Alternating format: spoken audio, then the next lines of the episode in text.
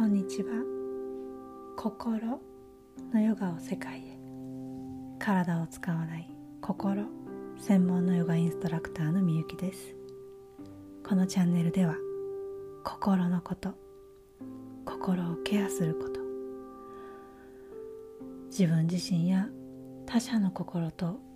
共感的に付き合っていくことをお伝えしたりナーダヨーガと呼ばれる音のヨーガに触れるチャンネルです。毎週日本時間の月曜日木曜日の朝9時に配信をしています。このスピード社会で喋るのもみんな早くて動画もカットカットでギュッとされたものが多い中でこうしてスローダウン。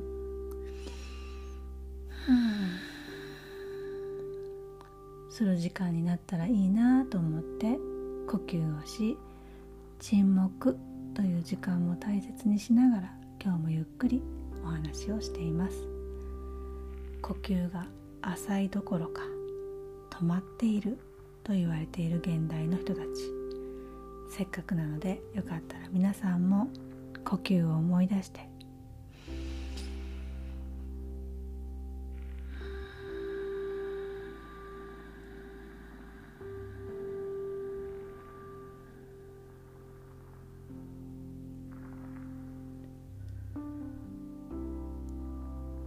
私と一緒に呼吸をしながら聞いてもらえると嬉しいです。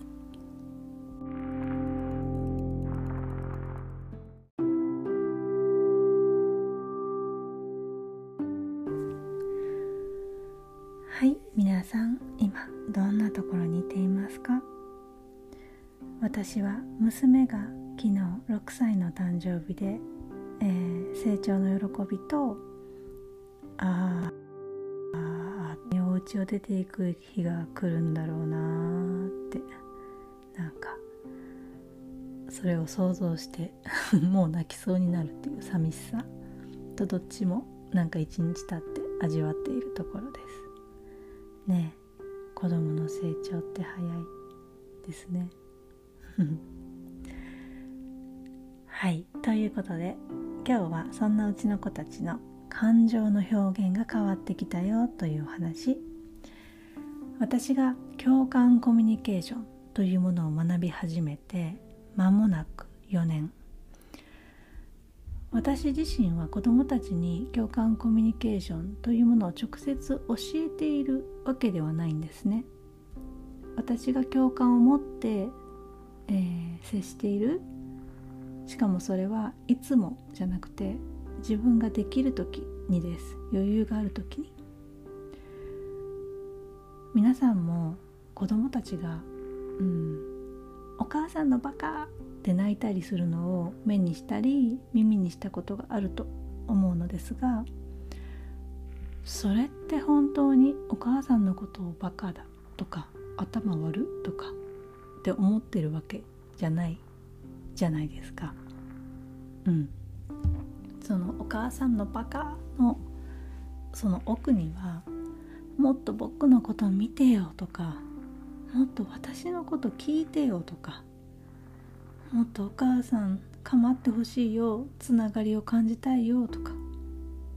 ていう心の叫びだったりするんですけどその伝え方とか表現するっていうことを、えー、学んでないしわからないからお母さんのバカになっちゃう。で、えー、私たちは善悪とかいい悪いで物事を見るように教えられてきてるので親に向かってバカとは言っていけない言ってはいけないと。なので親に向かってバカとはなんじゃみたいな感じになって怒っちゃう。ねこれ子供だけじゃなくて大人もあると思うんですよ。恋人とかが「もういいバカ!」って言って別れようとする時とかうんそれって本当に相手をバカって言ってるんじゃなくて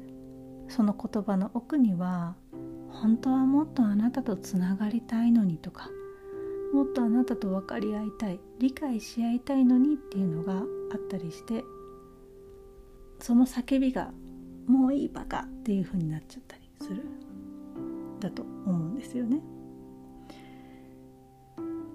じゃあうちの子たちが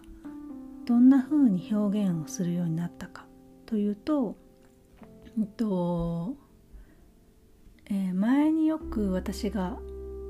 こう上の息子9歳の息子が忘れ物をしないようにとか何かやらなきゃいけないこととかがあった時にテーブルに紙に書いて置いていたんです。うん。次の日忘れないように。である時私がちょっと忙しくって「書いといて」って言われた時に「えー」って「もう自分で書きなよ」って書けるじゃんって言っちゃったんですね。そしたら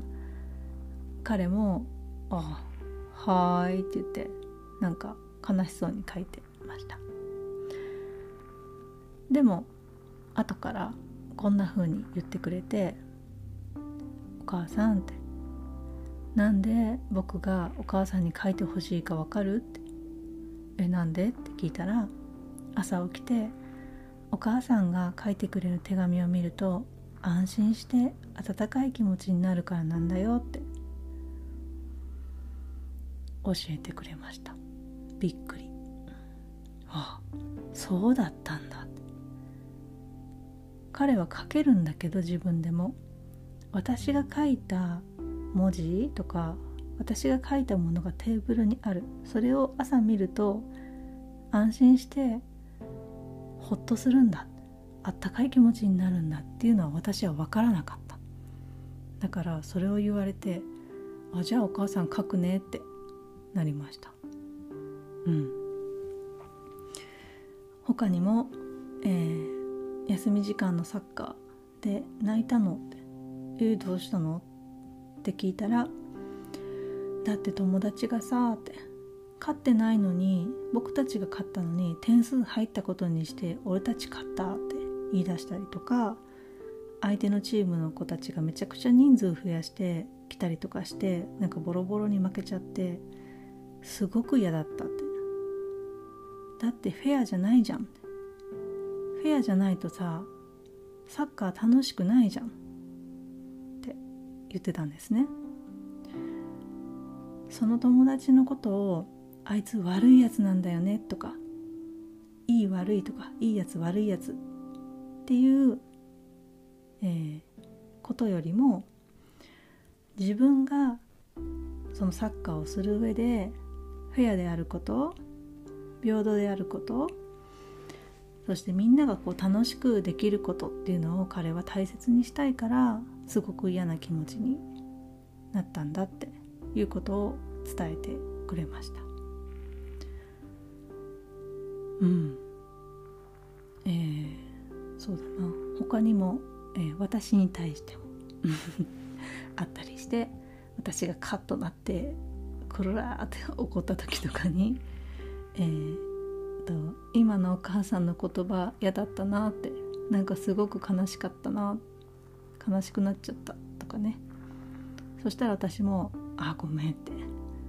ついちょっとお母さんも余裕なくてカッとなっちゃって言っちゃった。ちょっと言い直してみるねって。伝え直すことができたり。うん。えー、昨日6歳になった娘も「お母さん今日横でベッドの横にいて」っつって。うん。そしたら寝る時お母さんが近くにいると安心してほっとするの。とかね伝えてくれたり。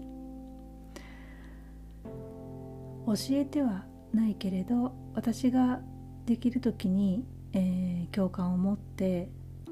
接している表現していると子どもたちもこうして少しずつ表現してくれるようになりました。そしたらこうおのずと喧嘩とか言い合いとかは減るというか、うん、少ない方なんじゃないかなと思っています。はい。ということで今日はうちの子供たちの感情の表現が変わってきたよというお話でした。心のヨガ、えー、北米西海岸午前中クラスは今週10月14日。金曜日スタートします。まだお申し込み間に合います。半年かけて学んで実践していく。私は、えー、皆さんが一生使える道具道具をお渡ししていく感じかな。自分探しの旅は心にあり深めていけばいくほど自分のことがよくわかる。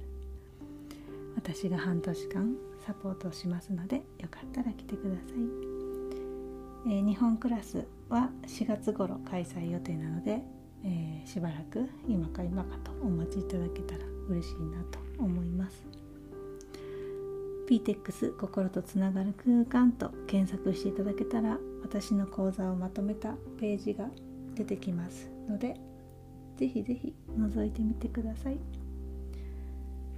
では今日も皆さんの大切な時間をありがとうございました。最後に歌う瞑想して終わりましょう、えー、歌う瞑想クラスは毎週やっているのでよかったら、えー、いつからでも来てくださいね。